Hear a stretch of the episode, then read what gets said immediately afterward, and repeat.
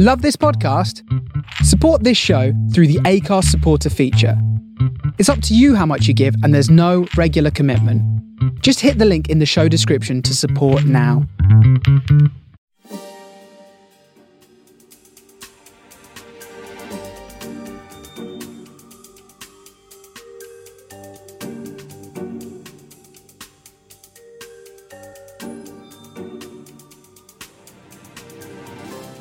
Hello, Hello.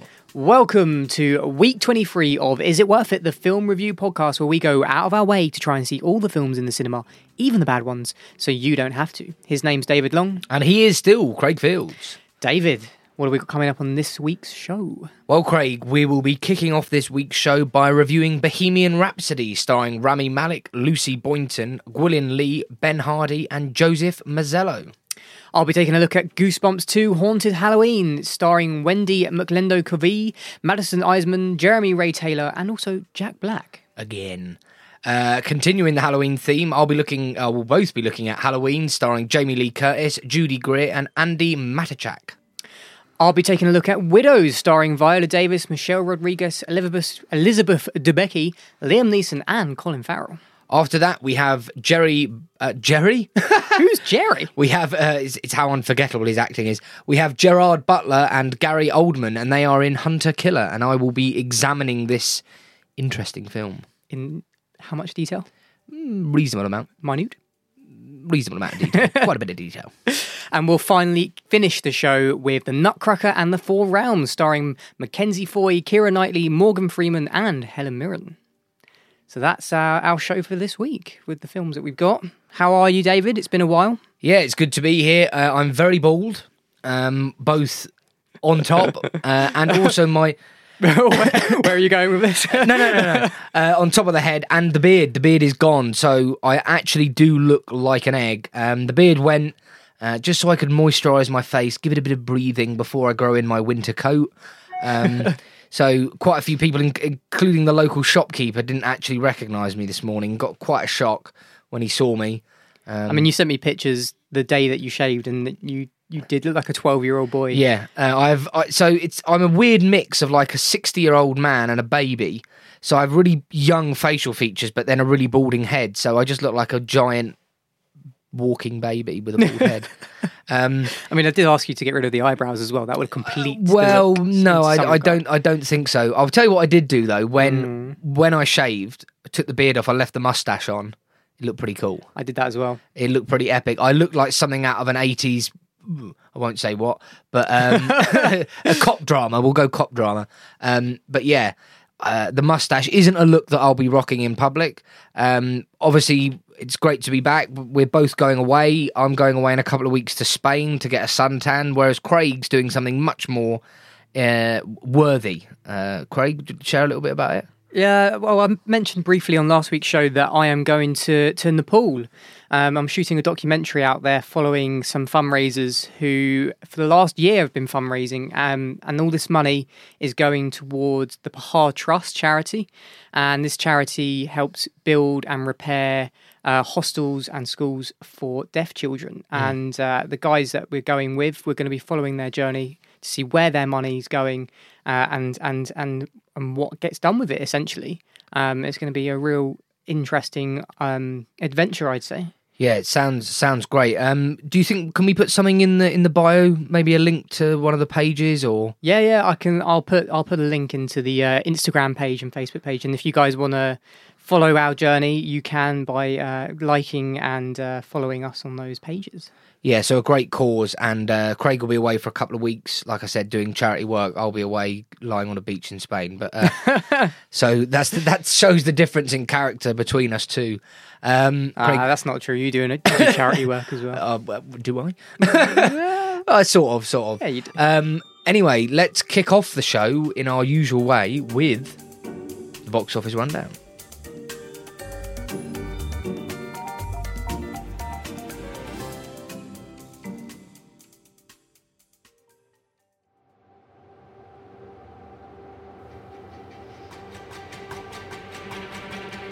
This is the box office rundown. Brought to you by Is It Worth It? The Film Review Podcast. Yes, that's right. It's the box office rundown for the weekend of October 26th to the 28th, 2018. David, why don't you kick us off at number 10? So at number 10, we have a bit of a surprise. It's Hotel Transylvania 3 Summer Vacation.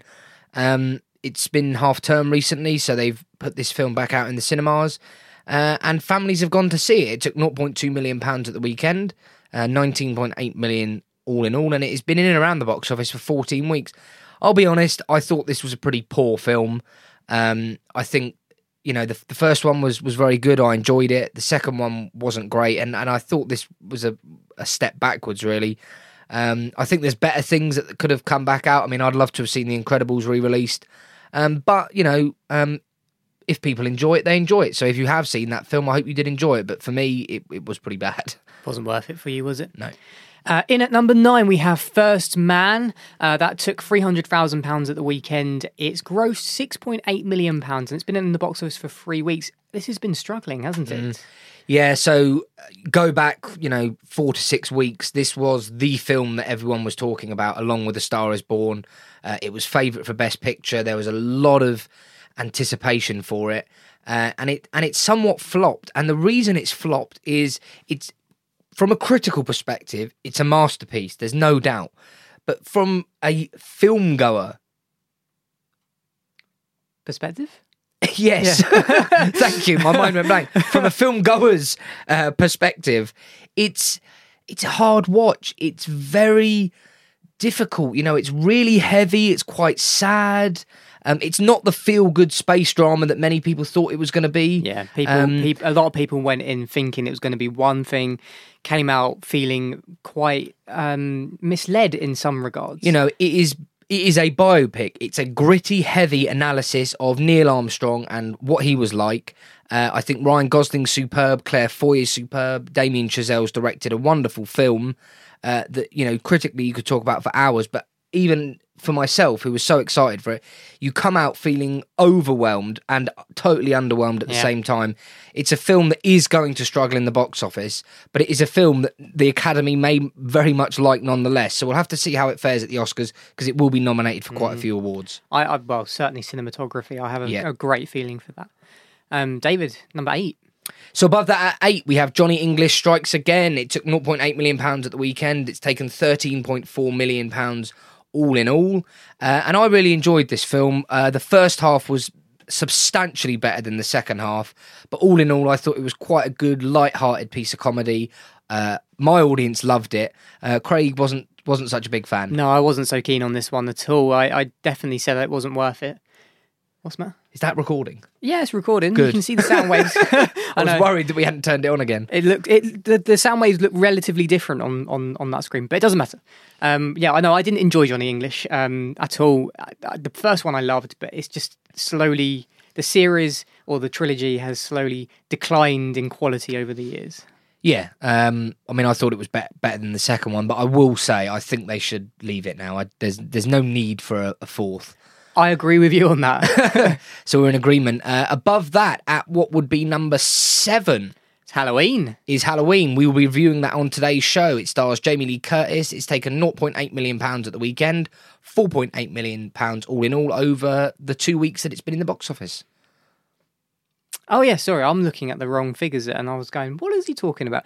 No, you're absolutely right. 4.8 million pounds in box office for two weeks.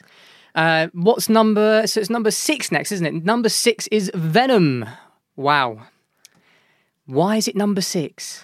You know, a lot of people are still going to see this film. As you can see, it's taken 0.9 million at the weekend, 18.8 million overall. So Four weeks in the box office. So it's taken three times the amount that First Man's taken, and is a, a, nothing in comparison to First Man. Yeah. Venom is is a, terrible in comparison. Mm.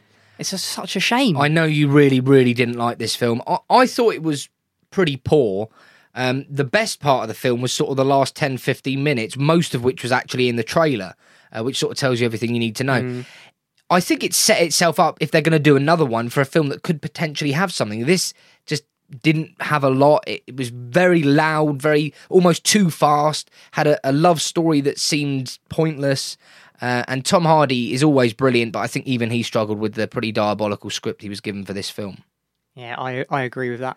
Uh, so what we've we got next, David? It's number five. Above that, at number five, we have The Hate You Give. Uh, this took 0.9 million pounds at the weekend, and it came out of the weekend. Me and Craig saw this early in a Cineworld Unlimited screening, uh, and we reviewed it, I believe, on last week's show or the sh- or, or the week before.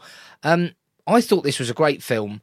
Um, it had an Im- an immensely powerful opening, an opening scene that captivated me. The following 30 minutes wasn't great and actually was the worst bit of the film, but the opening scene really caught me.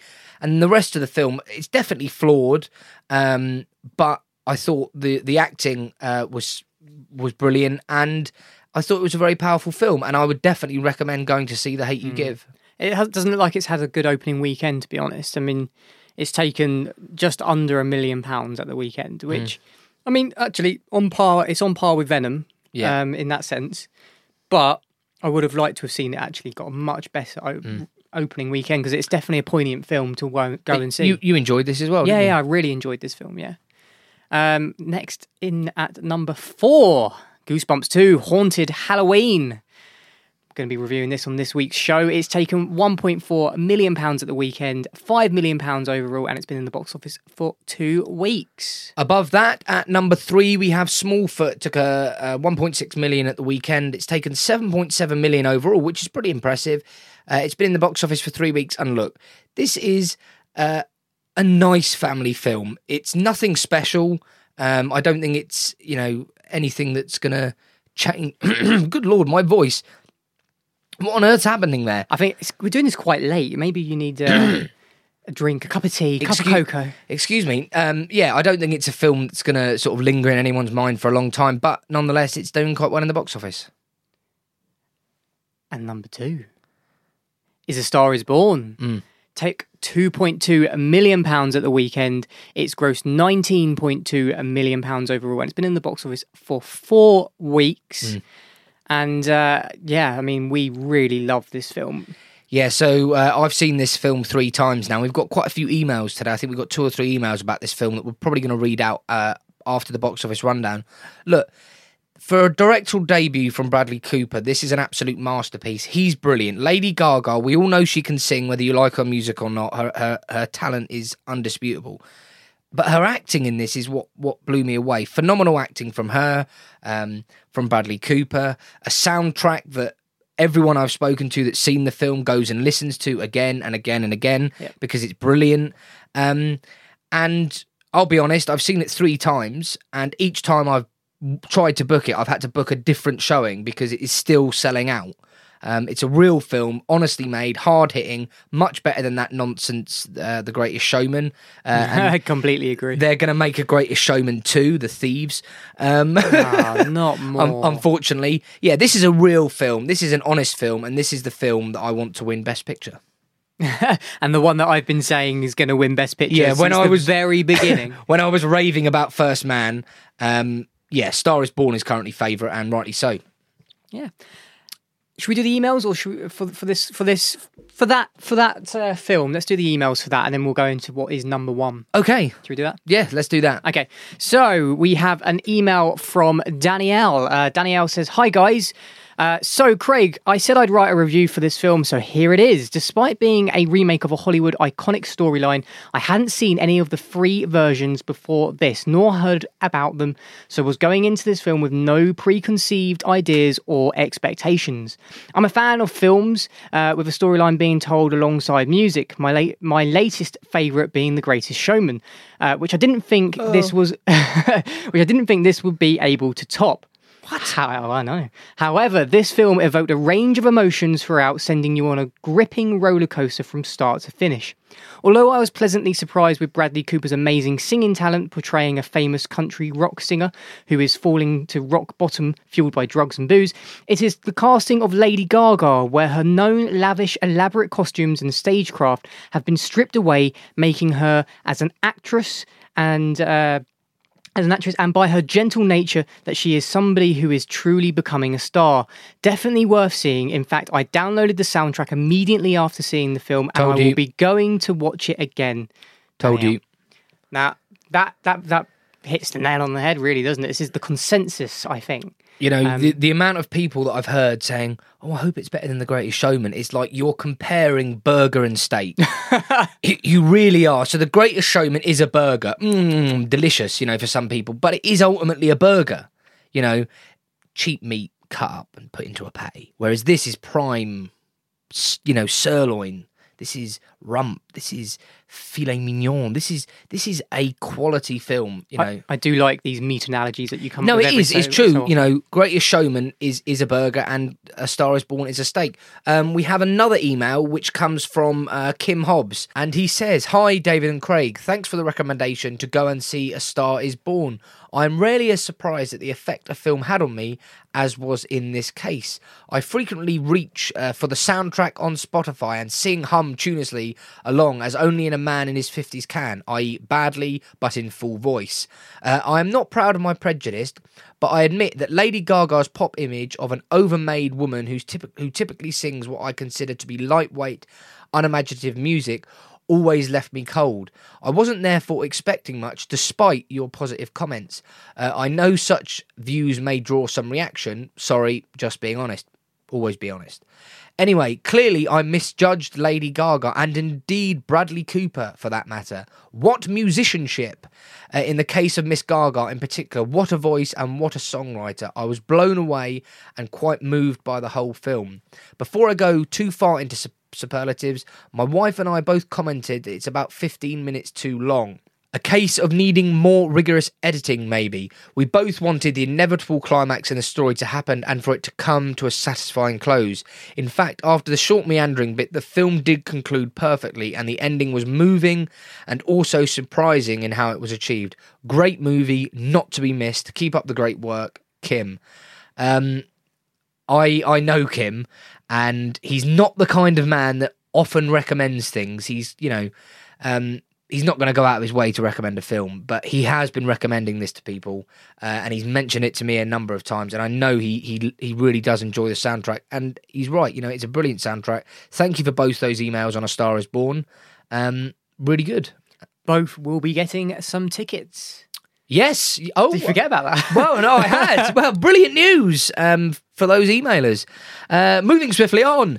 Uh, at the top of the pile, number one. Bohemian Rhapsody. It is. Um, it grows 9.7 million pounds at the weekend.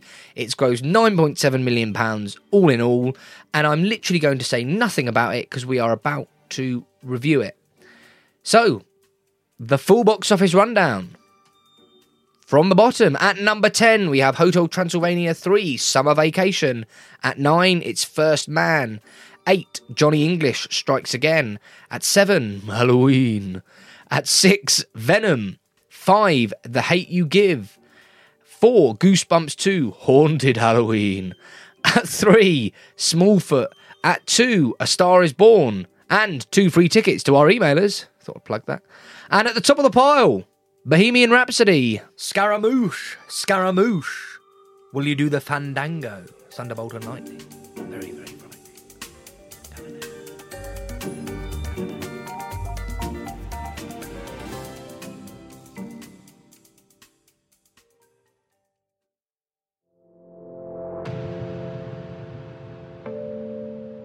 You're listening to Is It Worth It, the film review podcast. Both Craig and David are Cineworld Unlimited card holders. For just £17.90 a month, see any film, anytime, as many times as you like. Enjoy 10% off snacks and drinks, exclusive preview screenings of upcoming releases, and unlimited customers can now enjoy 25% off food and drink at Cafe Rouge, Bella Italia, Las Iguanas, La Tasca, and Belgo. The Oscars are fastly approaching, and there's no better time to become unlimited. With films like First Man, A Star is Born, Venom, and Aquaman, now is a good time to join. And you can get £10 off your first month subscription. Just use the code IS It's Worth It. That's all one word. It's now time for our first review of week 23, and it's Bohemian Rhapsody. And Bohemian Rhapsody tells the story of the rise of the rock band legends Queen from their humble beginnings in the 1970s right through to their Live Aid performance at Wembley in 1985 and everything in between the good times and some of the bad. The main focus of the film shifts to Rami Malek's Freddie Mercury, which carries the, for- uh, the story forwards. Is this a genuine biopic or a homage to the band and its leading man? Freddie Mercury. David, kick us off with what you thought of the film. Okay, so uh, I saw this film last week. I, I saw it in IMAX, uh, and I'll start by saying I really enjoyed it. Um, from a personal perspective, uh, I particularly enjoyed it in IMAX. You know, the sound quality in IMAX is is fabulous, and for a, for a film like this, you know, I think IMAX is is the way forward. Um, in terms of our question, is this a genuine biopic? Um, the simple answer to that is no. Um, and I, so I went into this film. Uh, I've just said to you, sort of off off air, that you know I like Queen. I love their music when it comes on. You know, I know some of the lyrics, but you know, I don't know a lot about the band where they came from. Um, before the film, I wouldn't actually been able to name anyone apart from Freddie Mercury. So I went in not knowing anything of their story. So I found it quite engaging. But throughout the whole thing, I was thinking, well, how much of this is genuinely true? And today we've discussed how much of it is true, and it seems like actually a lot of this film has been twisted and manipulated, and dates changed, and venues changed, and things maneuvered in a certain way to lead the audience down a certain path. Now, whilst that in some ways is effective because it will you know audiences will enjoy it and and people will go to this and it is fundamentally a feel good film it means that from from sort of a critical perspective, it's flawed because it's not really a biopic.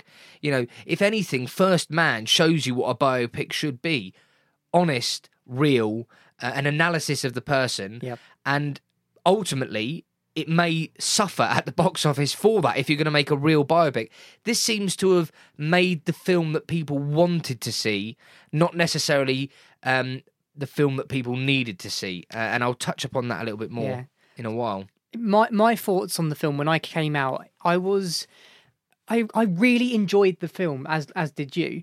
Um, and I was entertained. However, I, I knew a little bit more about this film uh, in terms of, of Queen's background, and and I did walk out thinking this doesn't feel right. There is something very off here. And and the person I went to the cinema with, um, you know, she raved about it. She really loved it and really wanted to to make me love it as well. But I just I kept I kept saying I loved it, but I I I can see the flaws in the film, and I felt it. It felt pedestrian. Mm. It felt a little bit weak in in certain areas. Now, the the parts where I want to praise is Rami Malek. Now, mm. his performance in this film is absolutely superb. He embodies Freddie Mercury to the point where it's just ridiculously good.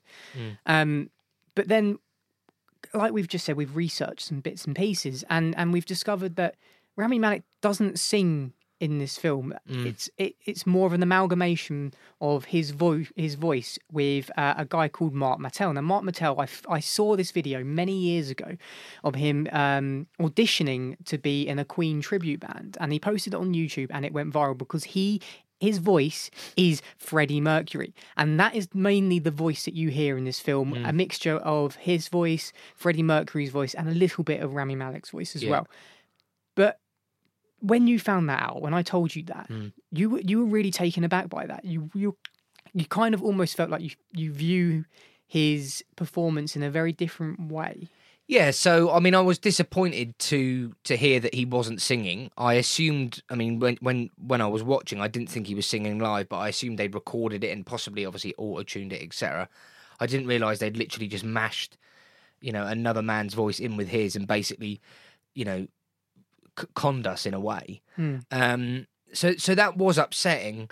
Um, I mean, in in terms of the film itself, you know, Rami Malek is sensational. Um, you know, his mannerisms and his portrayal of Freddie Mercury is is great off the stage, but it's when he's on the stage that he really comes to life. The way he moves the microphone, the way his body moves, the way he interacts with the audience, you know, it's it's actually quite scary how real he is.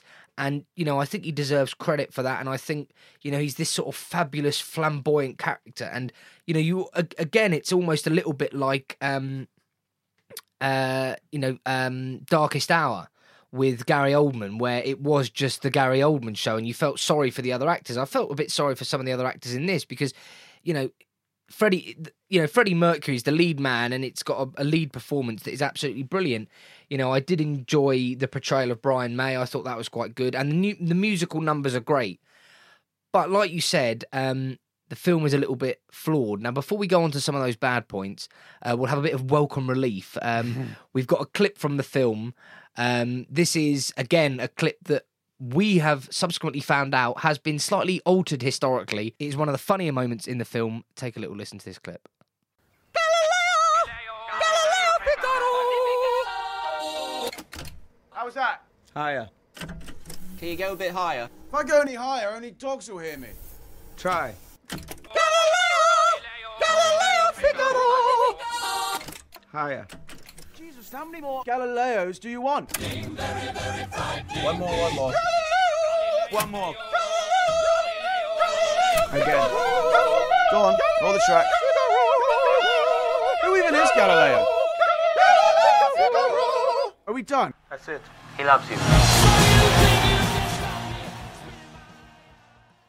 So yeah, that that was a really really good clip, um, and it was one of the funnier moments in the film, as you said. However, when we did look into this, um, just sort of research how this part of Bohemian Rhapsody was made, they never actually sung the the, the part in that manner. It was actually the pitch was just sh- literally just mm. shifted um, with the uh, um, uh, audio equipment to to make those higher moments uh, mm. and harmonies form. Um, and it's this manipulation of of facts within this film that when you delve into them really um, disappoint mm. um, it's it's unfortunate because uh, uh, this film has been played with a production history that's that's obviously um, given what? us this this film. Um, you've got some notes there about what uh, one of the reasons. Well, director Bryan Singer uh, was removed from the production halfway through the film. Um, you also said that um, Sacha Baron Cohen was involved in the film. Yeah, and... so he he wanted to make a, a very different picture to the picture that we saw. He felt that Brian May and Roger Taylor were having far too much influence on the film and were painting this film to be a a, a much uh, more PG sort of mm-hmm. film mm-hmm. Um, where um, it could be more inclusive to to new new fans, yeah. introduce a new audience Absolutely. to Queen. Um, but but Sacha Baron Cohen wanted to have it to be more of a Freddie Mercury biopic and capture the essence of what Freddie Mercury really went through in life, mm. um, and and not not this Queen tangent slash going off on Freddie Mercury tangents every now and then, and then bringing it back into this ultimate conclusion that's why I think this film feels hollow and mm. feels pedestrian and it feels like it doesn't take any risks. It it needed to take the risks to to highlight some important facts about Freddie Mercury's life, his homosexuality, and the fact that he was diagnosed with HIV/AIDS. Um, these things are touched upon, but it's weak. It's it's not fundamentally hard hitting, and okay, people are going to say, do we need a hard hitting Queen film or do we need an entertaining Queen film? Well, we need a mixture of both, I think. And I feel like it didn't do that at all. It didn't mix those two elements together um, well enough to to play tribute to, to Freddie Mercury and mm. Queen.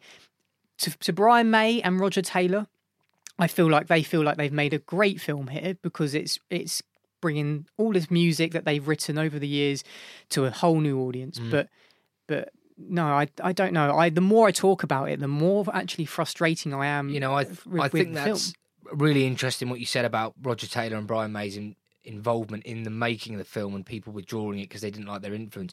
You've got to feel that the film is almost a an advertisement for for Queen in one way, and it it it sets Freddie Mercury up almost like as a god, someone to idolize. You know, as a real revolutionary in, in the music industry, which he was. But if you're going to make a biopic, you can't ignore the facts as well. You know, we see his alcohol and drug problems touched upon. Again, I think that's something that could have uh, been explored more. But for me, um, you know, there was a huge focus on his marriage to Mary Austin. Uh, who's played by Lucy uh, Boynton, uh, and you know, little portrayal of his gay relationships, and and I, and I felt the film really shied away from this.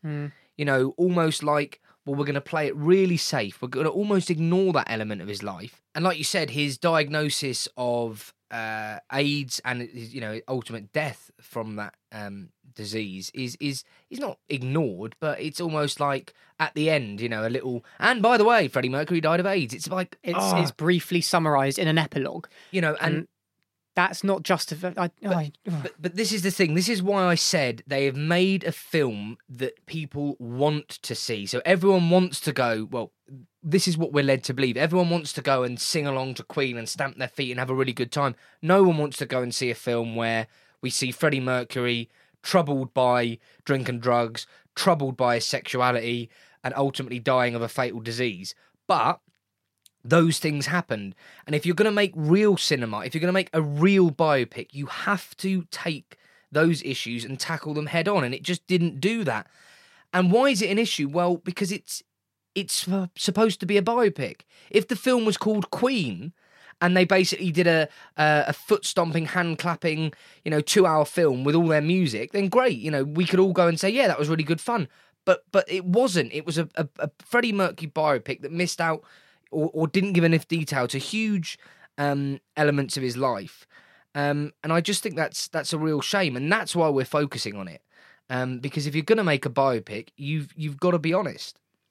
And this is this is a problem that we're coming across when when trying to review this film because we want to know as much as we can about the film after we've seen it and and, and understand why film this film was taken in this direction so then for us to then say that this was a bad film um, is act- is a lie because No, it wasn't a a bad bad film. at all.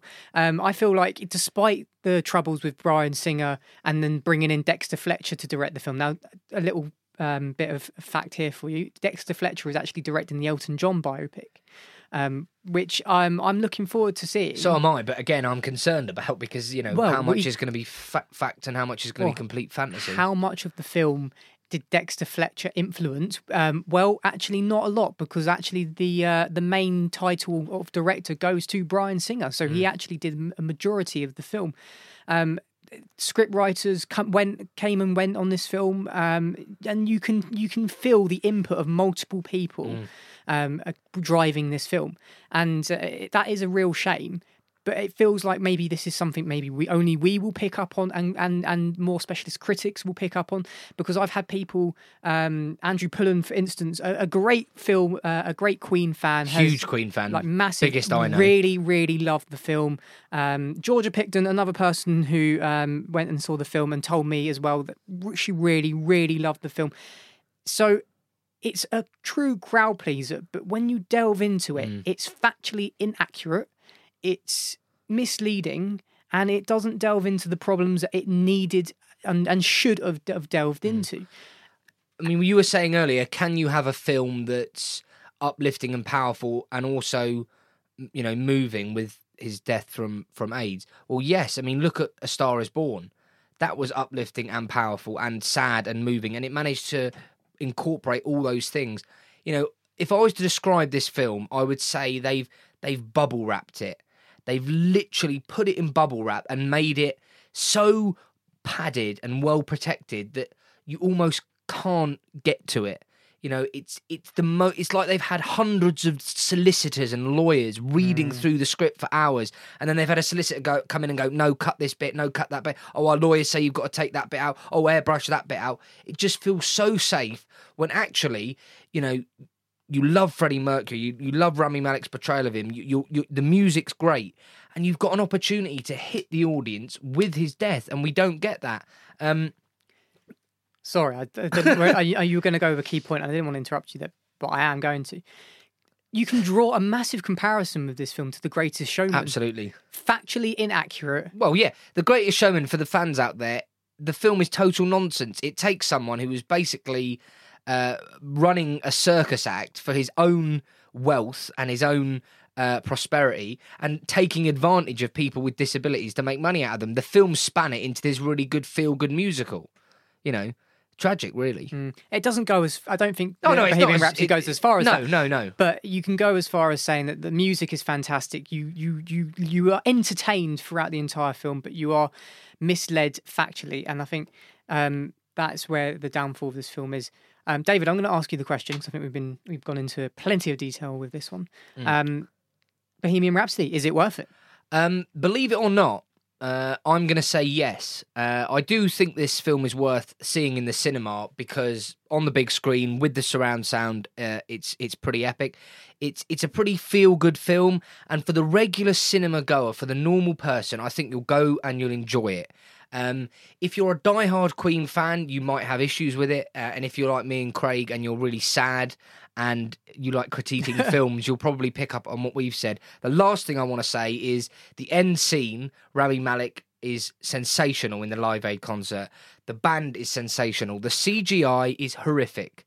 Truly terrible. Yeah. Wembley looks great, but this horrible CGI audience that they've put in there is a real shame, and I think it detracts greatly from the ending. But overall, for me, um, a problematic film, uh, a slightly historically inaccurate film, but for a regular cinema goer, uh, I would say it's worth it. Yeah, I, I completely agree with everything you said there, and I, I would say it's hundred percent worth going to see in the cinema and and in IMAX to get that full um, width of sound blasting you in the face, um, as well as as well as visuals. Um, yeah, go and see it. Yeah, I, I just want to say I did. I don't get me wrong. I did, I did quite enjoy this film. I know Um, I, I really enjoyed it as well, but I want to make that clear. yeah. I'm just saying, from a critical perspective, there there is problems, but you know, it's worth it. I, I would definitely recommend seeing it.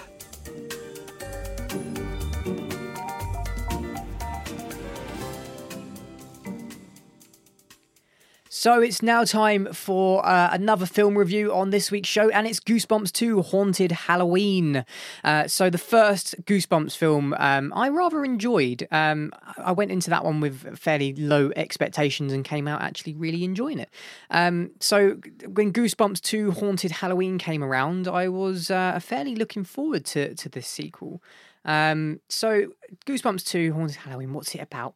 Well, we have got two friends um, who are starting a little business. Uh, they're teenagers. They're they're going around collecting other people's rubbish for free to try and sell it on. Um, they get asked to go to a a house which is the typical looks like the haunted house in the town, um, and they go and start raiding it for for goodies essentially. Um, and this is where they come across a a magical book that's locked in a treasure chest. Now, this treasure chest contains this book, and when they open the book and they read a verse, um, something happens. And what happens? Well, a ventriloquist doll dummy thing appears seconds later in this chest and comes to life. Oh, yes. So, this dummy is obviously incredibly scary. Um, R.L. Stine uh, writes some pretty scary children's books, um, but this one was never completed. And uh, so, therefore, the dummy wants to to find a family and wants to finish wants to finish his book essentially. And it's obviously as it's as it's an, an unwritten book, um, anything can happen. And this dummy is able to bring things to life. And uh, because he's actually slightly on the twisted and the evil side, um, things start to go wrong, and multiple creatures that are of the of the Halloween night um, try to kill our teenagers, the teenagers' Ghouls. sister, the mum, and, and it just all goes Ghouls. crazy. There are ghouls, Ghouls, are- ghosts, demons. yeah, uh, gum, giant gummy bears that you can eat that then try to eat them. Um, yeah. So this, I mean, the concept's good. The um, it's fun. It's entertaining, but it lacked what the first one had. And Jack Black came comes into the film rather late on as as R.L. Stine trying to save the day, but doesn't really do that much. Um, he is typical Jack Black. Um, I thought um, uh, some of the um, teenagers, so Jeremy Ray Taylor, who plays Sonny, I thought he was really good. He was great in um, it as well. I don't know if you've seen that, but if you haven't, please watch it because it's really, really good. Um, Ken um, I'll never pronounce his name. Jean. Zhong uh, as Mr. Chu. Um, so he's obviously um, been in a lot of films. Um, he he was supposed to be the char- the comedy relief within the film. I mean, probably best known among other things for The Hangover. The Hangover, Crazy Rich Asians, Yeah. uh, Community. If you've seen that TV series, he's in there as well. Um, very funny. Um, so, did I like? Did I actually like this film? Well, it was slightly better than than I'm probably giving it away to be, but it it wasn't as good as the first one. Was it worth watching in the cinema? Probably not. Probably you could watch this at home. Um, it could, it could have been a Nickelodeon uh, TV uh, movie, and it, it could have been s- somewhat better. Yes, but it's a kids' film. And I think the kids would enjoy this actually. Um, it had some dumb elements. It's going to have dumb elements, but it's and when I say dumb dumb elements, it's just silly, stupid plot holes Yeah. that are going to go over most people's heads, but over my head, no. Um, uh, yeah. So, David, you can ask me the question. Yeah, so before I ask you the uh, question, like you said, I mean, if, you, if you're saying you think it's something that's potentially worth watching on DVD, it's the sort of thing that they will release on DVD next Halloween, and I imagine it will be plugged and marketed then. Um, but alas, if people still are thinking about going to see this in the cinema, Craig, Goosebumps 2, is it worth it? Um, I'm going to say now, no. Ooh. If it, if we'd got this review out a little bit earlier, I think maybe yes um, for the kids the half term. But uh, now that's all passed, I think this is something that you could easily watch at home now. Um, so if it is still out in cinema, which I believe it is, um, I, I don't think it's worth it. Save it for next year. Yes. Thanks very much. That was Craig's review of Goosebumps 2, Haunted Halloween.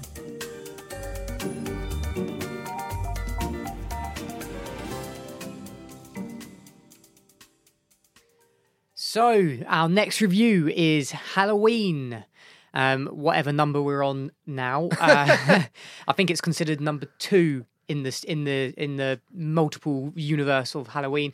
Um, just having a look now, and oh, I can see right. So the first Halloween film was in 1978, followed by Halloween two in 1981, Halloween three, uh, Season of the Witch in 1982, Halloween four, The Return of Michael Myers in 1988, Halloween five in 1989, and we've got Halloween: The Curse of Michael Myers in 1995. Following that, Halloween H2O 20 years later, 1998, and Halloween Resurrection 2002. Now, you'll be glad to know that you don't have to see anything from Halloween 2 onwards to Halloween Resurrection because they are no longer considered canon. And Halloween 2018 is now the sequel to Halloween 1978. So, that's pretty good because I haven't seen any of those films in between. I, will I'll be honest, I don't think you've missed a lot. no, me neither. There is there is no better example of an incredible film basically being slowly and systematically murdered for the sake of financial gain. The films after the original, by all measures, were terrible.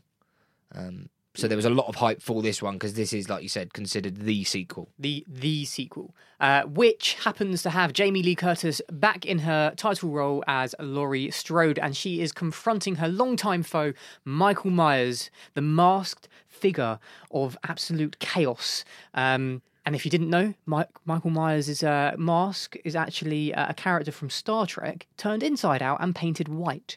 How horrific is that? It's not a nice mask. I mean, it's actually probably one of the most uh, iconic uh, masks in any film series ever. well, it, it's just completely soulless, isn't it, and lifeless, and As there's, there's a good aspect to this film that we've got, got Yeah. started off to. Um, so what happens? Well, Michael Myers somehow manages to escape a 40 year prison sentence after being transferred to another prison. Um, and there's a couple of podcasters who are trying to interview him to find out more about why he does the things that he does. Uh, in the meantime, these podcasters go and visit Laurie Strode to try and find out a bit more about her background. Um, and uh, these guys are, are really quite annoying.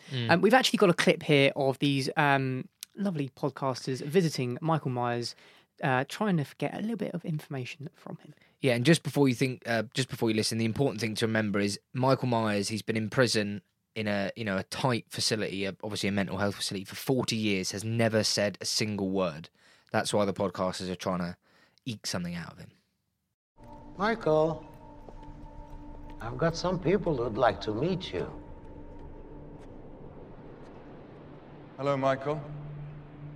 My name is Aaron Korey. I've been following your case for years and still know very little about you. I'd like to know more. About that night. About those involved. Do you ever think about them, Michael? Feel guilt about their fate?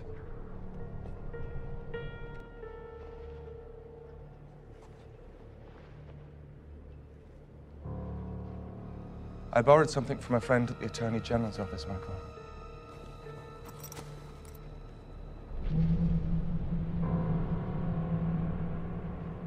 You feel it, don't you, Michael?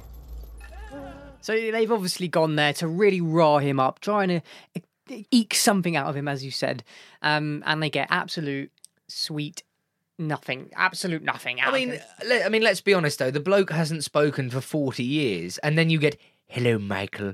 I'm an annoying podcaster. Why did you kill all those people?" It's like, oh, here we like, like he's going to open up to you outside. Um, I th- I think before we get into the the the our opinions on this film, um, literally this minute, I've just seen that uh, this film has become the highest uh, grossing slasher film of all time. Uh, unbelievably, it's taken 174.5 million pounds. Uh, in the global box office, uh, so it goes to the highest grossing slasher of all time, uh, which is Halloween 2018, followed by Scream, Scream 2, and Scream 3. Um, what did I think of this film? Well, I'll kick kick us off. That you know there are some good points to it, but I'll I'll start by saying I wasn't as excited about this film as other people. I didn't enjoy it as much as other people. I've had a lot of text messages from people saying, "Oh, David, have you seen Halloween? You know, what are you going to say about it on the podcast?" And my response to all of them has been, "Yep, I've seen it, and yeah, it was all right." Um, I mean, the good points about it, the soundtrack, the soundtrack's phenomenal. We just uh, watched a couple of clips, but I said to Craig, "Have that same clip without that soundtrack, and what do you have? Almost nothing."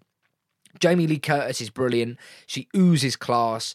Uh, I've I've loved all all that she's been in. I think she's a fabulous actress. Um, and also Mike Myers, the way he's portrayed. You know, although we don't see his face, the physicality of him, it, it's horrifying. He's he's lifeless. He moves like a ghost, very robotically, very mechanically, and it's it's it's chilling. He is so psychotic and so hollow. And you really feel that the way he just casually, once he's escaped, walks around and without drama, without any emotion at all, just savages and, you know, slashes people, multiple people to death. So I think there is good things about this film, but for me, um, there's also a lot that's wrong with it. You know, this character analysis that's set up. So Jamie Lee Curtis's character, we're given all this sort of um, she's got PTSD kind of thing and she's been a recluse for 40 years. Okay, so you've given us that. That's then not explored. Um, strange humour, uh, I remember a couple of bits that I just thought were un- unnecessary. A moronic police force, let's be honest. When Mhm. Michael Myers is on his rampage, you know, you've got a couple of police officers that couldn't organise a piss up in a brewery. Um, th- they seem to have no idea where he is, what he's up to, and it's almost like, oh, someone gets murdered. Ten minutes later, the same one policeman turns up, you know, thinking, oh, must be Michael Myers. I'll go and find him. Drives off, and then ten minutes later, he kills someone else. A predictable plot.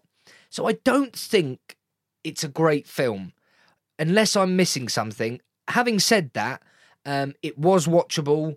Um, and and it and it was a solid horror film. It was a solid horror film, made solid by some some good acting performances and a brilliant soundtrack. But for me, nothing special. Mm. So I don't think it is a horror film. I feel like it's just it's a, a slasher film. Uh, it's it's a thriller in, in some Mm. sense. I I didn't find it horrifying. Um, I found it entertaining and and and quite funny in some parts, but but because you you do find some certain horrific things funny. And but the way that they did it was was was quite humorous in some in some respects. Uh, some of it was actually maybe quite horrific but um but the, the the podcasters they were I quite was quite happy when uh, There's nothing worse than two annoying podcasters. Well, I'll be uh, honest. uh, yeah, I mean, and but they don't they don't even know how to record a podcast. So, I mean, they turn up with with uh, a, a nice little portable audio system, a, a Zoom H4n, something that I own as well. But they, they're recording outside with without a wind muff on it, and uh, you're, I'm thinking I'm I'm probably the only person thinking this as well. That's going to pick up all the sound of the wind. You're going to be capturing nothing on that, and you are award-winning podcasters. love that. Apparently, absolute rubbish. I love that. So you've got Michael Myers going around killing people, killing women, killing children, and Craig's like, those podcasters, damn those podcasters, they didn't have a wind muff. Basically, yes. I just think that's that's brilliant. But um, they were annoying. Um, like I said badly written characters. You know, again, we knew Michael Myers was gonna escape because if he didn't escape, there wouldn't be a film. But I thought the way that was done was slightly lazy. Um, there's there is potential here, and I mean the problem we have now is it's come back after 40 years. It's dismantled the box office, making hundreds of millions globally. Um, fan theory suggests that he's not actually dead. Therefore, why not make another one? Um, and and it's just like why you know why the first one was iconic. Um, revolutionary for slasher films, particularly with the soundtrack. You've done a second one, you've got your money. Let Michael Myers die. Um, in well, I was going to say in peace, but let him just die unpeacefully. But get rid of him. No more Mm. Michael Myers. Because, like I said, I didn't think this film was great, but a lot of people have enjoyed it, and let them enjoy it, and and, and leave it at that. So, David, Halloween 2018, is it worth it? Uh, I'm going to say yes. Um, I think the film is worth it. Like I said, it, the soundtrack's brilliant. Jamie Lee Curtis is great. Um, the character of Michael Myers is fundamentally disturbing in the way he goes around just emotionally slaughtering people. Um, and it's it's a, it's a it's a solid slasher film. I don't think it's as good as everyone's saying it is. Um, I think there's far better films that I've seen that should be taking hundreds of millions globally, and this isn't one of them. But that said, for what it is, it's it's worth going to see in the cinema. Um, we're, we are past Halloween now, but who actually cares? You know, it's it, it's not really a Halloween movie in the sense it doesn't have to be Halloween to butcher people. You know, you can you can kill anyone anytime you want. Uh, obviously, there will be repercussions uh, from the law, but Obviously, um, yeah. no. I- I- I'll stop waffling. You know, it's it's a solid film. It's it's worth checking out. Yeah, I, it's definitely worth checking out. It's definitely entertaining, and it's something that you can go and see and just mong out watching in the cin- and in, in the cinema. And it's worth seeing in the cinema, I think, actually. Um, and I'm probably going to retract that what I said about it being just a, a slasher thriller. It's, it is a horror, um, but it's probably more slasher thriller than than than a horror film in in the sense that A Quiet Place is a thriller. Yeah. And is that a horror film? I mean, horror. There's such a, a wide genre these days. Just out of interest, Halloween. I mean, I didn't see barely anyone trick or treating this year, but if I was to go trick or treating, I would wear that mask. Um, I wouldn't even carry anything else. I would just walk around om om om om. om I'm trying to think of a word. Ominously, om, Ominously? om something somethingly. Yeah. But I would just walk around my local town in that mask. I'm sure the police would be called. They'd have to be. They probably knew it was you. Probably. anyway, um, if you see this film, uh, we hope you enjoy it. But both me and Craig do recommend checking it out. And that was our review for Halloween 2018. Let us know what you thought as well. Hmm. David, what is the email address where they can do that? Our email address is mymail.isworthit at gmail.com. That is my mail is worth it at gmail.com. Craig asks me this every week because I'm always forgetting it. Um, but we love your emails. Um, we've had a couple uh, this week um, about A Star is Born and a few others, and, and those people will be receiving two free cinema tickets each. So if you would like some free cinema tickets, which you could use at any Cineworld in the UK, and they're valid for six months, including IMAX, may I say? Mm-hmm. Um, you know, so two tickets, thirty pounds worth of tickets. All you need to do is tweet us, Facebook us, Instagram us, swipe right on Tinder for me, or email us at that address.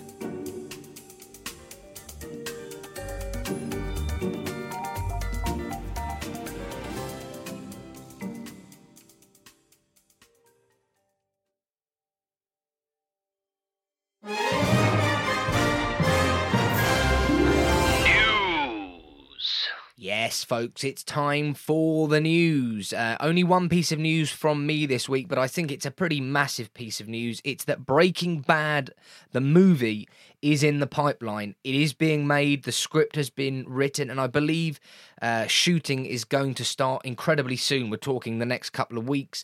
There's a huge veil of secrecy um, lingering over this film. No one seems to know anything. We don't know if it's a prequel, a sequel, a sort of sidequel. There is so much that they could do with this film. Um, Breaking Bad is obviously a phenomenal uh, series that's become famous all around the world. I haven't finished it yet, um, but I, I'm loving what I've seen so far. But I know so many people have seen this series, and a film on the back of the series, one is a big risk, but two, it has the potential to be superb. Um, but it is huge news in the in the cinema world that Breaking Bad, the movie, is going to happen. Mm, and following on from that, another film that's in the works is Paddington Free, and I, I loved the first one, loved the second one, so I'm really excited to to to to hear that Paddington Three is in the works. Um, it is unfortunate, however, Paul King will not be uh, responsible for writing or co-writing and directing um, these uh, this the, the third film. Um, he is currently too busy, apparently, um, and I think David Heyman as well. Um, he's in the midst of um, doing some Fantastic Beasts stuff. He may be coming back to or might be working on the Paddington films. Um, so it is a bit up in the air at the minute as to who's going to be doing the directing, but looking forward to that nonetheless. And for my third and final piece of news is I'm looking forward to this. Ridley Scott is moving forward with a sequel for Gladiator. So it's unfortunate, however, because Maximus Decimus Meridius, commander of the armies of the north, general of the Felix legions, loyal servant to the true emperor Marcus Aurelius, father to a murdered son, husband to a murdered wife, and he will have his vengeance in this life or the next. Will not actually have his vengeance in this next film because he He is not be in in, this film. Um, that's But nonetheless, a, a, a, wonderful rendition, Craig. Well done. definitely uh, had that off. Uh, off yeah, yeah. Craig doesn't know it off by heart. He actually had to get it up on the screen, but uh, I enjoyed it nonetheless. Thank you. Um, so yes, so Ridley Scott's been talking for years about doing this film, and it's finally in the works. Um, and as I said, it will not be um, bringing Russell Crowe's character back. I mean, there could be flashbacks; that could be quite nice. Um, but no, instead, it's going to be following um, Lucius, son of Lucilla. Um, uh, Russell Crowe's character Maximus uh, Decimus Meridius had saved this child at the end of the film, and it's going to be uh, following on his where he left off, essentially, or seeing him grown up and uh, and and and basically fighting. It's in some regards maybe being a gladiator. That could be interesting. Um, but yeah, I'm looking forward to that. Yeah, Ridley Scott, sensational director. Gladiator, one of the best movies of all time, with a, a soundtrack that alone is worthy of many, many awards. And in other news, a human spider has been banned from climbing any building in the UK. And that was the news brought to you by Is It Worth It, the film review podcast. From the 1st of October, Starbucks located within Cineworld Hemel Hempstead will be opening its doors from 8am. So if you like a cup of the dark roast as much as I do, Or a croissant. why not head down to Starbucks located in Cineworld, Hemel Hempstead? Please drink caffeine responsibly. So it's now time for another review, and Craig will be reviewing Widows. Uh, there's been a lot of hype around this film. There's talks about it possibly winning, uh, or at least being nominated for an Oscar for Best Picture. Um, I haven't seen it yet. I'm looking forward to seeing it, but Craig has seen it, and he's going to review it now. Craig, take it away. So, Widows. Uh, Widows sees Steve McQueen, director of 12 Years a Slave and Hunger, returning, directing and writing the screenplay for this heist movie. Um, the film centres on four women who have been brought together by the deaths of their husbands. Viola Davis is playing Veronica. Her husband is Harry Rawlings, who is played by Liam Neeson. And he is seen as this leader of a criminal heist gang. Um, and the film opens with scenes of these two characters being intimate with each other. Uh, and, and then intercut with with Harry's last heist, the heist where everything goes wrong. And now, meanwhile, playing out in the background, we have a political backdrop of Colin Fa- uh, Colin Farrell's character, um, and he's going up against um, one of the Jamal brothers who um, is fighting for power um, in, in in in what is Chicago's state of ward. I think he can become a, a ward of of Chicago. Um, and uh, it's Jamal who goes to Veronica, letting her know that Harry actually stole two million dollars from him, and now she has to pay him back. Uh, let's take a listen to a clip that I've sourced. Our go date is in three days, the night of the debate. Now, all of our work is worth nothing if we don't move this money and fast. The notebook says $5 million. That's exactly the amount of money Mulligan was accused of taking in commission kickbacks. So over here we have $2 million. 20 Tupperware boxes, each box has $100,000 in $100 bills. It weighs 44 pounds. Now over here we have $2 million. 40 Tupperware boxes, each box has $50,000 in $50 bills. It weighs 88 pounds. I feel like I'm in school. Tell me about it. We gotta start thinking like professionals. We're in business together. There's not gonna be some cozy reunion. After this job, we're done. We have three days to look and move like a team of men. The best thing we have going for us is being who we are. Why? Because no one thinks we have the balls to pull this off. So I'm just going to go straight out there and just say this is an excellent heist film. Really, really, really well done. And there, there there's so many amazing people in this film. Um, so as we mentioned at the beginning of the podcast, um, we've got Liam Neeson uh, in in this film. We've got Viola Davis. We've got John Berth Bernthal. You've got um, Daniel Kaluuya in the film, Colin Farrell, um, some big names, Robert Duvall as well. Um, there's there's so many different um, actors and actresses in this film. It's it's it, you might be thinking, how are you going to fit all of these layered, brilliant characters and actors in this film? Well. On one hand, you've got the political political aspect, where you've got Colin Farrell's character, um, you've got Daniel Kaluuya's character um, in there.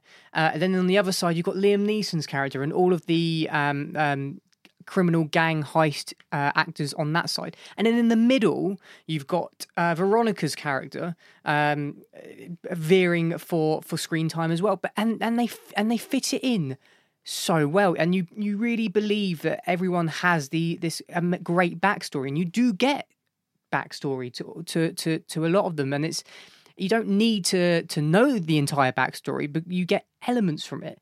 And the fact that you get these little little snippets of these characters really gives you depth um, to who they who they were or who they are. Um, and again, it's it's a women taking on a heist film. Now, this film does everything right where Ocean's Eight did it wrong. Mm. It does have some humorous moments in it. It has it has really thought out how they're going to pull this off, why they're going to pull this off, and and if if they can pull it pull it off, and and you know the I, I I thought it was really well executed, really well shot as well. There's there's some amazing scenes in the film. I mean, there's a scene where um, a camera is strapped to to the front of the car, and you're waiting for the camera to move inside the car because you can still hear the dialogue of the two characters that are in the car speaking, but it never does you're driving down the street and it's almost a conversation playing out in real time and all you can see is is the front of the vehicle moving and i've not seen that before in a film like this and it really worked. I, I don't know why it worked but it did. It just it just really centered me and really made me listen to what they were talking about. And it can be quite confusing the film in the sense that there's a lot of political um, layers to the film that that some might find a little bit confusing um, but nonetheless the fact that it makes you listen to the dialogue and makes you listen to what's going on you you tend to get a gist of, of what's going on um, and I think it's a very successful film in, in the sense that the way in the, in how it's made a lot of critics have been very positive to it. It's got 7.2 on on on IMDb. It's got a very high rating on uh, Rotten Tomatoes. So yeah, I mean, it's definitely definitely up there as being a really good film. Will it win awards? I I really don't know.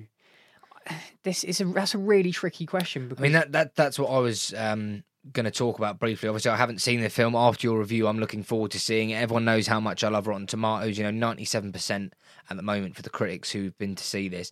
I think So there, there, there- there's always a outsider, a surprise film that gets nominated for Best Picture, um, and this year it's a contender between I think the likes of Hereditary, A Quiet Place, Black Panther, and Widows. One of those films that it's a little bit different, not Oscar bait. When I saw the trailer, I saw a good cast, I saw a heist movie. I was then surprised to see it in the sort of top ten uh, in the betting for Best Picture. But from what you said, I can understand why. It also has an all uh, a very strong female cast, um, very heavily female influence in the trailer and, and in the film by the sounds of it. And I think that's important. It almost does what Ocean's Eight needed to do, but does it better. Um, do you think? Do you think it'll be nominated for anything? And do you think it can win anything? Well, I think uh, Viola Davis could be up for Best Actress. I think she was phenomenal in the film, um, uh, along with um, Michelle Rodriguez as well. She was fantastic. Um, I mean, yeah, it was- yeah, again, as you said, a very strong female cast, and and I've uh, either one of them really could come away with some with some kind of award. Mm. Um, maybe not on the criminal side of where Liam Neeson's characters, because they they weren't in the film as much as some people were probably hoping that they might be. Yeah. But it's a certainly a very gripping film, um, lots of twists and turns, um, and and very thought out in in terms of there's no plot holes, if you know Mm. what I mean. Um, so yeah, I'm gonna say would, would actually go on. You asked me the question. Oh, I'm sat here patiently uh, waiting. Yes, uh, Craig, Widows. Is it worth it? Yes, this is definitely worth going to see in the cinema. Um, it's it's a, a very entertaining popcorn film filled with things that will make you think as well. Uh, the political backdrop of it, for instance, is is a part of it that it will get people thinking, and so it can do both, and and that's what I really like about this film. Thanks very much for that, Craig. So, Widows definitely worth it, uh, in Craig's opinion. Thanks for that, and I'm I'm now looking forward to, to seeing it.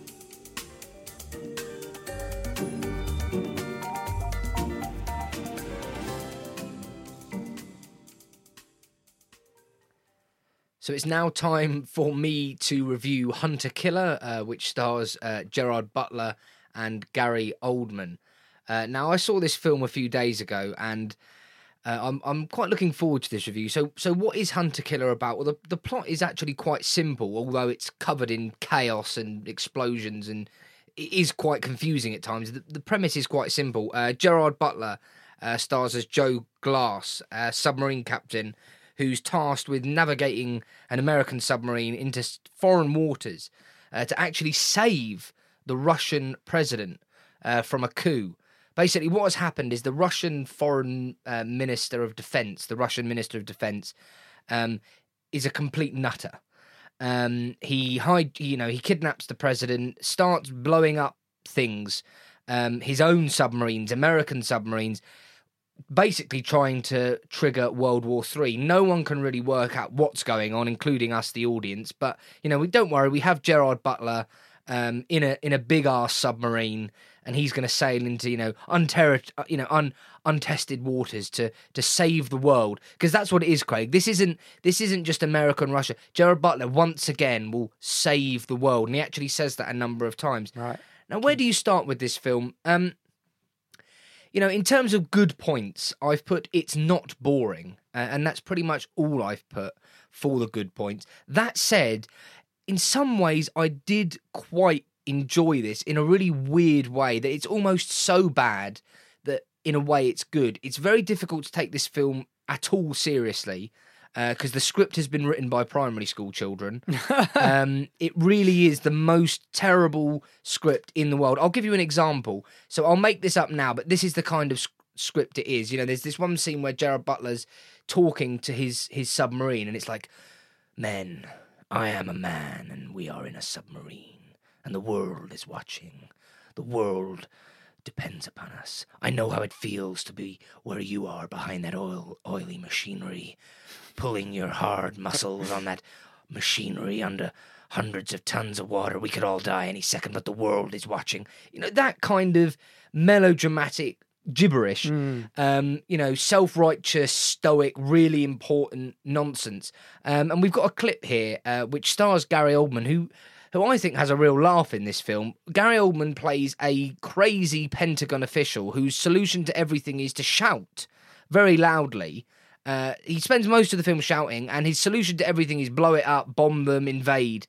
Um, so here's a clip uh, from the film where Gary Oldman's character finds out that one of the American subs has, in fact, gone missing. Sir, Tampa Bay's gone missing in the Barents Sea. We picked up a distress signal above the Kola Peninsula. That's Russia's back porch. There's classified systems on that boat. And 110 men, sir. Of course. Well, you want to go quick, but you want to go armed. Fast attack submarine. I told Sixth Fleet you want a hunter killer. We don't have one in the Yukon region, not with the rescue sub attachment. We do. We have one. No, son. Arkansas just lost her skipper. And I assigned her a new one. He's in the region, never been a captain. Joe Glass. Where the hell did you find him? What class was he? Never went to Annapolis, sir. You know, I th- I think that's a great clip for showing what this film is like. Do you know what I mean? Gary Oldman's character there, you know, with the comment, "You want to go quick and you want to go armed," you know, and it's got that. There's 141 men, and it's all very melodramatic. And then, you know, what's the solution? Well, it's Gerard Butler, and then the and then the music starts to build, and it's it's a really self righteous sort of indulgent chaotic film that actually somehow manages to be quite entertaining. Um, I mean, the CGI is pretty ropey. Uh, when when Gerard Butler's commanding this submarine, it seems to respond more like a speedboat than a submarine. It moves incredibly quickly underwater, and of course, you know when he's captaining it, it, it always misses the iceberg by about half an inch because he's perfectly guided it. And there's this ridiculous scene where the submarine's above water and he's standing on the on the viewing point of the submarine, looking into the sunset with the American flag blowing in the wind, and you just sort of want to vomit into your popcorn bag but somehow it manages to be um, relatively entertaining. I mean, like I said, the acting's pretty pretty uh, one dimensional. The script is pretty disastrous, but at the same time, I quite enjoyed it because. Although it took itself very seriously, it was almost so bad that you couldn't take it seriously. It felt like, you know, um, Crocosaurus versus Mega Shark almost, that kind of ridiculous spoof. And it was it was quite entertaining at times, and you know Gerard Butler was just Gerard Butler. Uh, Gary Oldman, like I said, I think he just had a laugh at this because he was just shouting, telling people to blow stuff up, um, and it's and it's watchable, and you do build a little bit of an emotional connection to some of the characters. Um, and there's this quite nice moment where Gerard Butler uh, and a Russian captain who have been enemies for many many years meet, and they realise they have to work together. Um, that said, would I pay to watch this in the cinema? Uh, well, should I pay to watch this in the cinema? Um, Craig asked me the question. David, Hunter Killer, is it worth it? Uh, no, um, it, no, it, it's not. It's not worth seeing in the cinema because it is the kind of film where you can watch it, you can go and make a sandwich, go to the toilet, come back, and you won't have missed anything. The plot is is is you know, lots happens, but the plot is they need to save the Russian president. So for me, it's the kind of film on a Tuesday night after work where there's nothing else to watch. You chuck it on, you can you can just chill out with mates, talk, eat pizza, and if you miss ten minutes of it, it's it's not gonna it's not gonna affect your enjoyment or ability to follow the plot. It's not the kind of film I'd go and see in the cinema because it's it's it's a film that's been done time and time and time again. It's almost like any Gerard Butler film, but with a different title. It's basically him trying mm. to save the world with lots of explosions, lots of mad politicians, and um, yeah. Is it very similar to Olympus Has Fallen? I did see that in the trailer that we watched about. I believe it's from the same people who are involved in making that catastrophe. Um, I mean, those those films are are worse than this. This isn't as bad as that because okay. that that's more self righteous and more like because remember, you know, so the White House has fallen, for example, that genre of film. It almost suggests that if the White House was to be taken over, the world would come to an end. Well, I hate to tell you, Americans, but if the White House was taken over, it would be pretty disastrous. But the world would carry on spinning. Mm. You know, the world doesn't revolve around America, and we get that sense again in this in this picture that, that you know the world revolves around you know World War Three's looming. Well, no, we've got a nutty Russian who's blowing stuff up um, because he wants to cause a war. But actually, you know, the world's still carrying on as normal. Um, there's just a bit of a chaotic shootout under the ice. Um, look, I, I, I was entertained uh, in some ways, but I, I, I, don't think it's worth seeing in the cinema. I would wait for it to come out on DVD. Uh, it's the sort of film that will come on Netflix and give it a watch then. Uh, I wouldn't go and see it in the cinema.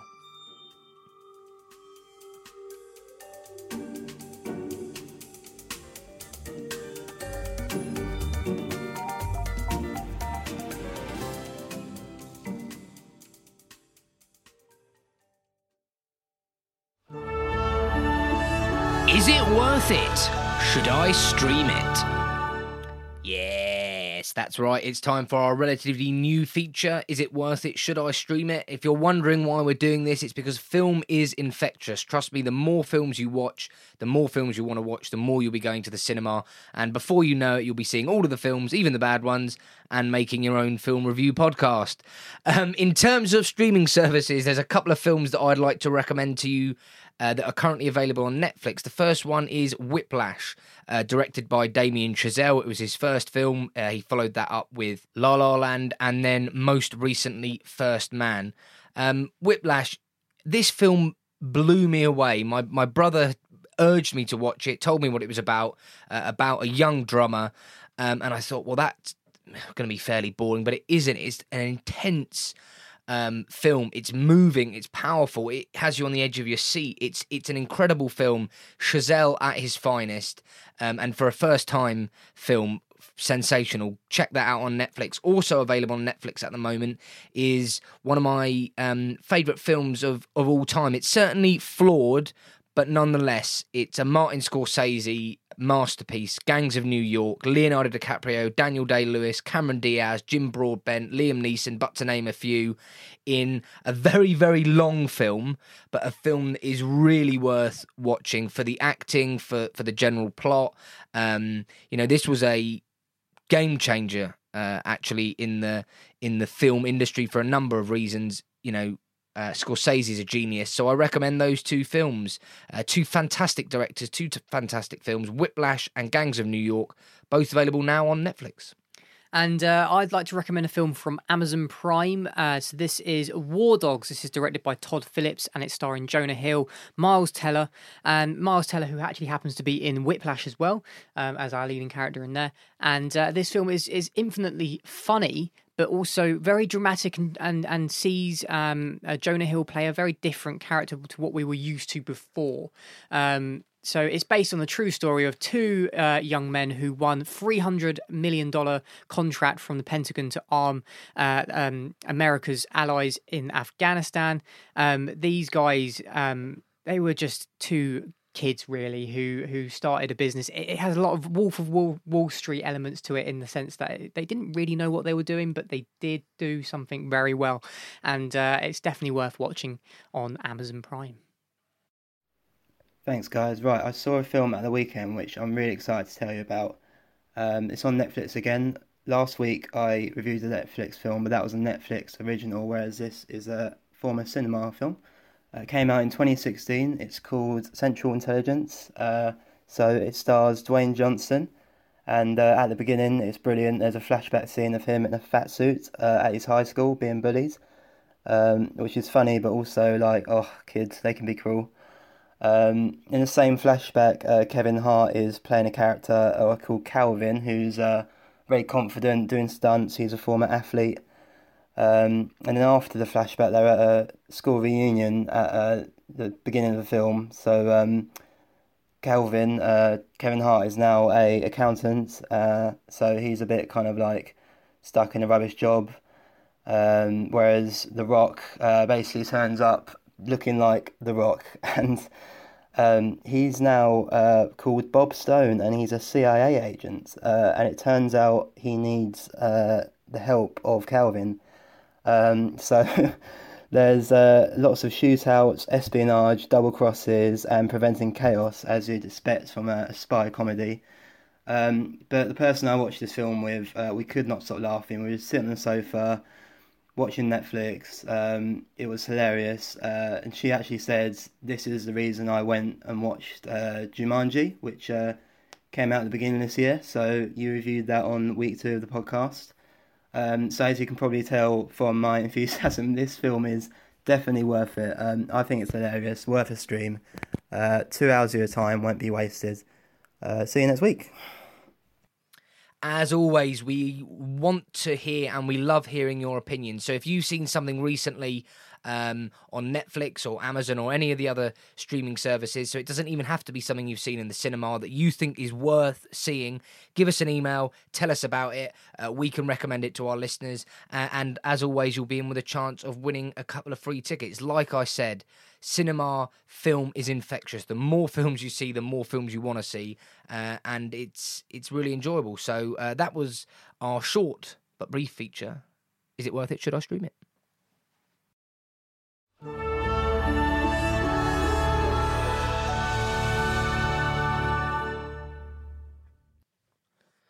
Okay, so it's now time for our last review of the show, which is The Nutcracker and the Four Realms. Well, what is this film about?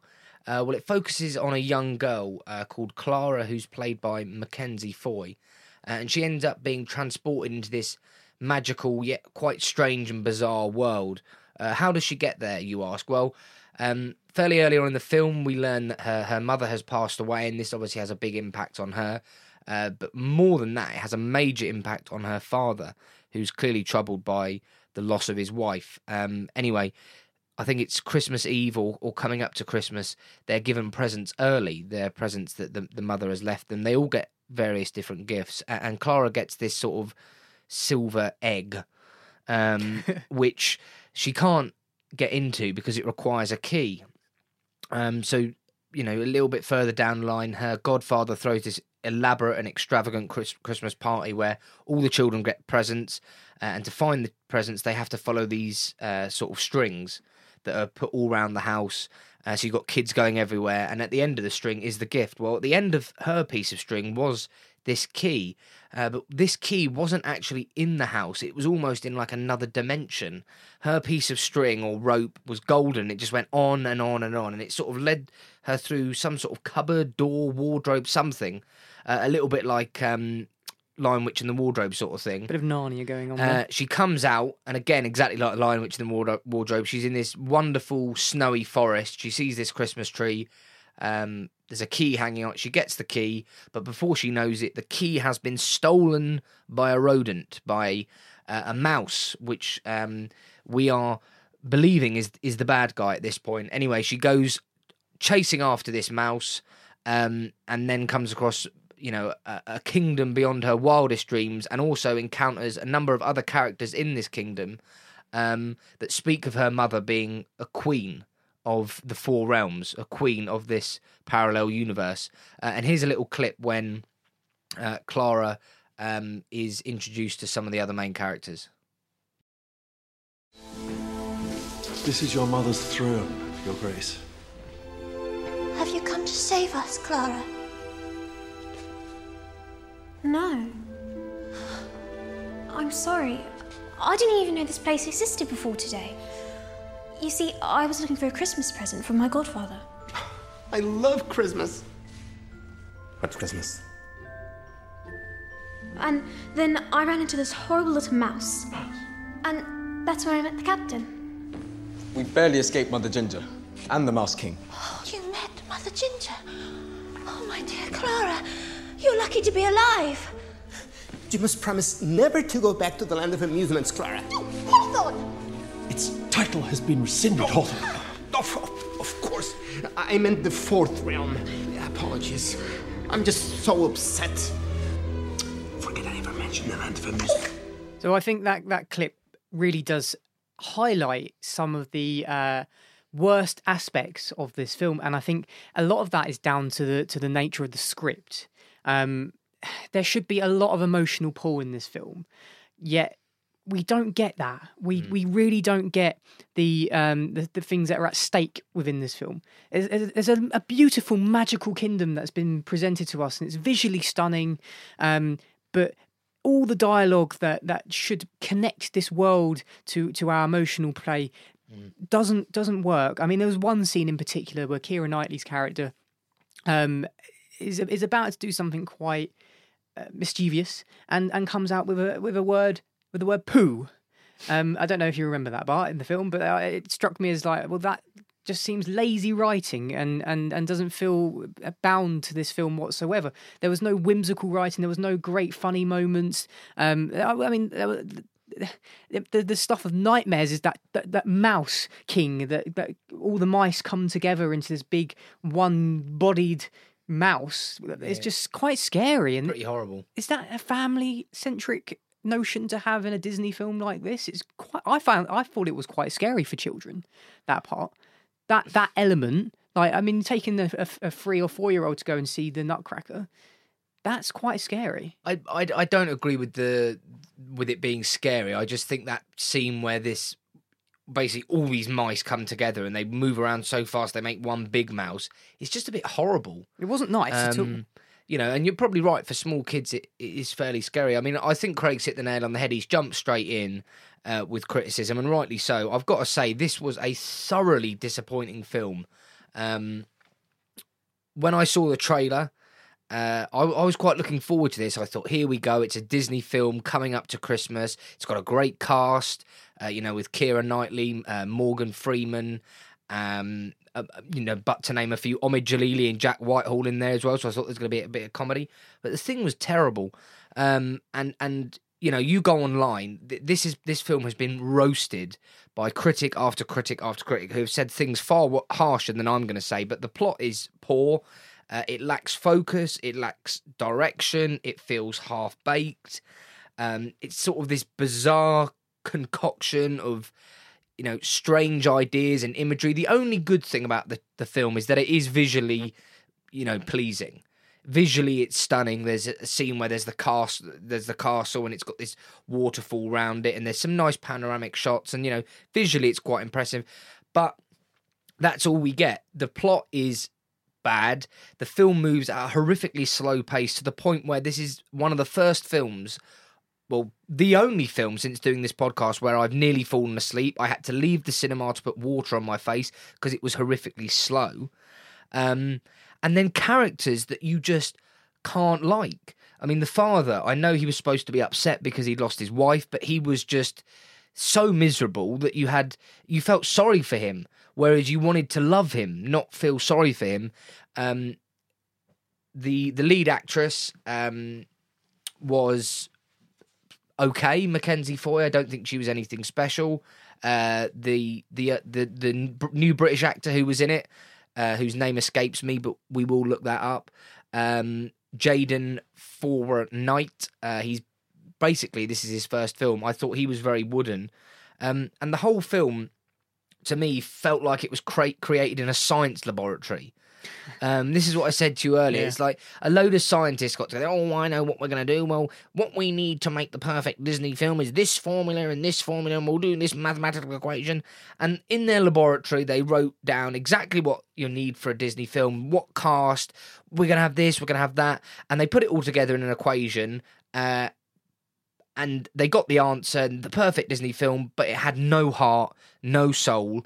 Um, you know, it, it felt so hollow. You know, you like my food analogies. Mm. So th- here we go. This was like an Easter egg in the sense that I always think Easter's a bit of a con because you're getting an egg that's hollow and you're paying all this money fundamentally for nothing. Hmm. And this was the best Easter egg ever. It had a huge box. The box glowed in the dark. The box had whistles and bells, and oh, every every kid in the world wanted this Easter egg. And then they got it, and they opened all the packaging, and it was mostly cardboard. And then there was loads of plastic. And then you got to the egg, and it was much smaller than you thought. So you're already disappointed. Then you crack the egg open and realise it's hollow and empty, and then the chocolate isn't even that nice. Yeah. That's what this film was like. Visually, it looked like it was going to be perfect. At the end, you got you got a Aldi egg in an M&S box. That's what You know, this film I think was. That is the perfect, most perfect analogy you could have ever come up with. To Or a little egg in a in an M&S lux- luxury box. It was really disappointing. Um, you know, and the comedy as well. I think Omid Djalili is hilarious. Uh, Jack Whitehall isn't my cup of tea, but I appreciate he's a very good comedian. They were both dire in this. That isn't their fault. The script they had to work with was terrible. The direction they had was terrible. Um, it was a shambles, to be honest. Really disappointing. Completely agree. So then, David, I'm going to ask you the question. The name of the film, which is. that's, that's, how, good it is. Yeah, that's how good it is. The Nutcracker and the Four Realms. Is it worth it? Absolutely not. Um, this is a disaster. This doesn't feel like a Disney film at all. It's it's so off the mark. It's upsetting. That I came out of this upset. You know, the cinema was full. It was full of families. Um, and you know, I- I'm sure some kids did enjoy it, but there was almost nothing in it for adults. In my opinion, far too slow for children. I would not. I repeat, I would not go and see this in the cinema. It is not worth it. Save your money. Mm. And I, I agree. I, I, I my mum really wanted to go and see this, so I thought I. So did mine. I went. I went with my mum. Yeah, yeah. So we went to sep- separate screenings for this, and uh, you said you fell a- nearly fell asleep at one point and had to leave and splash water on your face Yeah. and go back in. Do you know what? And I did exactly the same thing, but I didn't leave and go and splash water. I, I, I. I was nodding off, and it was probably around about the same time you were nodding off as well. So I think that goes to say say something that we- we're either very similar or the film um, has a point where it gets so dull and so so boring that, that most people are going to be nodding off. And the strange thing was, is that the, the viewing was so full that I couldn't get tickets next to my mum. So we were in different parts of the cinema, so we couldn't see each other's reaction all the way through. So at the end of the film, I thought, "Oh, come on, David, you know." Bar humbug. Maybe you're not in the Christmas spirit yet. Maybe you're wrong. Soon as I saw her, she was really disappointed with this. Mm. Um, and uh, she actually um, sent me a text message, which I, I could read out. Go on then. So this is from my wonderful mother who says, Hi guys, I've just been to the Nutcracker with David. I wanted to see this film as I thought it would be magical and take me back to my childhood memories. The four realms which were integral to the plot were imaginatively portrayed and should really have sparked a feeling of awe. Um, Mum says the scenery and CGI were stunning at times, but in fact, the whole film left me feeling hollow. The plot was somewhat formulaic, and I didn't really feel any warmth for any of the characters, with the, the exception of perhaps the mouse. Um, Mum loves mice. Uh, the last 40 minutes were the most interesting as there was a slightly unexpected turn in the plot which woke me up out of my near slumber. Perhaps seen through a child's eyes, it would be more magical than I found it, but overall, I was left feeling disappointed as I had high expectations. Um, and yeah, I think that sums it up. You know, and my mum is basically a big child. She loves kids' films. She didn't like it. So once again, folks, I reiterate: do not see this film. Really, strongly urge people not to. My mum had the, pretty much the same opinion, to be honest, and uh, And mums know. Mums, mums do mums know. are never wrong. And she, she and we both looked at each other at the same scene where the mouse where the mouse was quite endearing, and uh, and we were both like, oh, that's quite nice, and Yeah. that that was about it. Yeah. So You know, there's a problem with a film if the best thing in it is a CGI rodent. we'll leave Well, it there. Yeah. So that's our review of the Nutcracker and the Four Realms.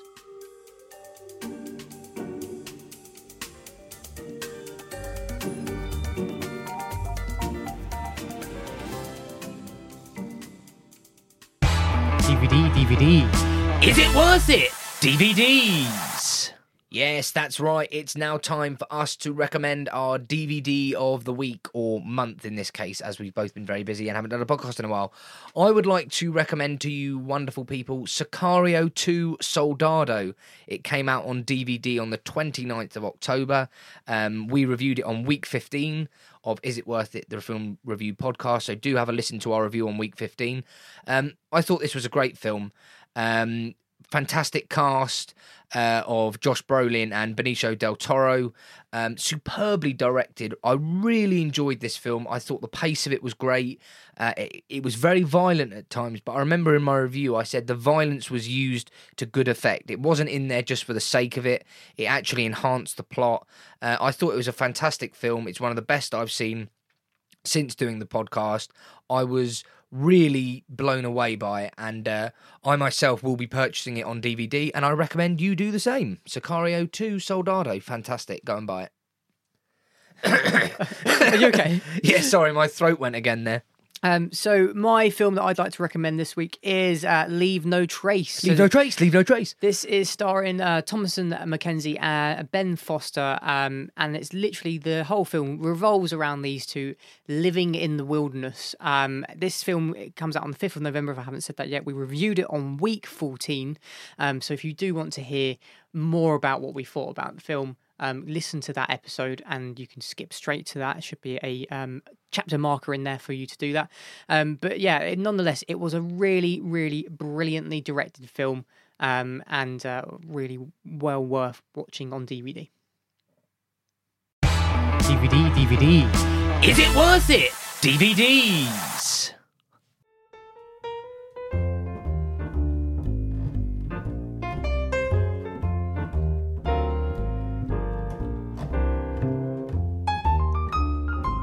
So, thank you very much for listening to week 23 of Is It Worth It, the film review podcast, where we go out of our way to try and see all the films in the cinema, even the bad ones, so you don't have to. Um, so, it's been a, a rather fun packed week, and uh, David, um, you were going to read out an email, weren't you? I was, yeah. So I went to see A Star Is Born with my mum and dad. Uh, my dad uh, listens to the show and said he wanted to email the show. Gave him the email. It, it failed to send. Uh, so when I was over at their house, um, I actually then gave him the new email. Um, so basically just emailing it to myself, uh, which he has still failed to enter correctly. Therefore, I can't read it out. We'll bring that to you another week. But I can tell you, my dad, who's very difficult to please when it comes to films, um, he loved three ball through. he loved three billboards outside Ebbing, Missouri last year. He loved A Star Is Born this year. He thinks it's most likely going to win Best Picture at the Oscars, uh, and it was really nice to go to the cinema with him. Uh, like we said at the start of the show, Craig is away in Nepal. Uh, please do have a look in our uh, description uh, at his website and the amazing work that he's going to be doing over the next couple of weeks. Uh, I personally, on air, like to wish him all the best for the incredible trip that he's about to go on. Uh, like I said, I'm going to be on a Spanish island getting a suntan. We're both going to try and send uh, you guys some tweets while we're away. Um, you know, a little bit of interaction. So, uh, looking forward to that. And then I imagine our next show will be in three, maybe four weeks. So this is almost like a little winter break. We're having a break, going away, and then when we come back, we're going to be hitting it with full force. We're going to be in the month of December, leading up to the Oscars, um, and I'm really excited about uh, about where things are going with the podcast. Yeah, uh, we're going to be missing a few films whilst we're away, but we'll we'll, we'll try and bring you those reviews when we come back, Mm. um, even if we touch upon them ever so slightly. But that'd be things like Fantastic Beasts and where to find them and, and things like that. So yeah, Which um, I need to see the the original Fantastic Beasts, and I'm really looking forward to the new one. I've got to say, I always talk about trailers, and if they're too long, it often means it's a bad film. The trailer for this is very long, but what I see in this trailer, I do like, and the whole film is more of that. Then I think it will be a very entertaining uh, film indeed. You know, Johnny Depp's in it as well. There was a lot of controversy actually around that, but um, also while we're away, just to mention, if you do see films in the cinema and you want to review them, why not uh, email us or tweet us? You know, a sound um, clip. You know, 20, 30 seconds or longer of what you thought of the film, and we would love to put it on the show when we are back. So, from myself and from me, we'd like to wish you a very happy November. and uh, we look forward to speaking to you very, very soon.